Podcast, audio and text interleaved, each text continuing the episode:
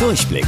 Die Radio Hamburg Kindernachrichten. Hier lernen auch unsere Eltern noch was. Guten Morgen, ich bin Toni. Die Hamburger Bücherhallen mussten die letzten Wochen wegen Corona geschlossen bleiben. Einen Film oder ein Hörbuch ausleihen ging zwar digital, ist aber nicht das Gleiche.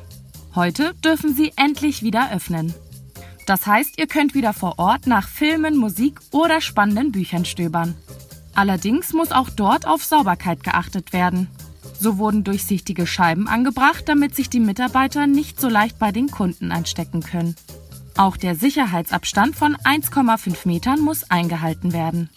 Wenn ihr dort etwas ausleihen möchtet, solltet ihr einen Mundschutz tragen, um euch und andere zu schützen. Das schöne Wetter die letzten Wochen hat dafür gesorgt, dass auf den Feldern schon einige Erdbeeren fertig gewachsen sind. Ab heute werden die ersten geerntet. Im Sommer geht die Saison dann richtig los. Dann sind auch wirklich alle fertig. Weil es wegen der Corona-Krise weniger Helfer bei der Ernte gibt, soll es dann viel mehr Felder zum Selbstpflücken geben. Da können Menschen dann einfach hinfahren, so viele Erdbeeren wie sie wollen, selbst frisch von den Sträuchern abmachen, bezahlen und mit nach Hause nehmen. Und wusstet ihr eigentlich schon? Angeberwissen. Durchschnittlich isst jeder Mensch in Deutschland pro Jahr drei Kilo Erdbeeren. Bis später, eure Toni.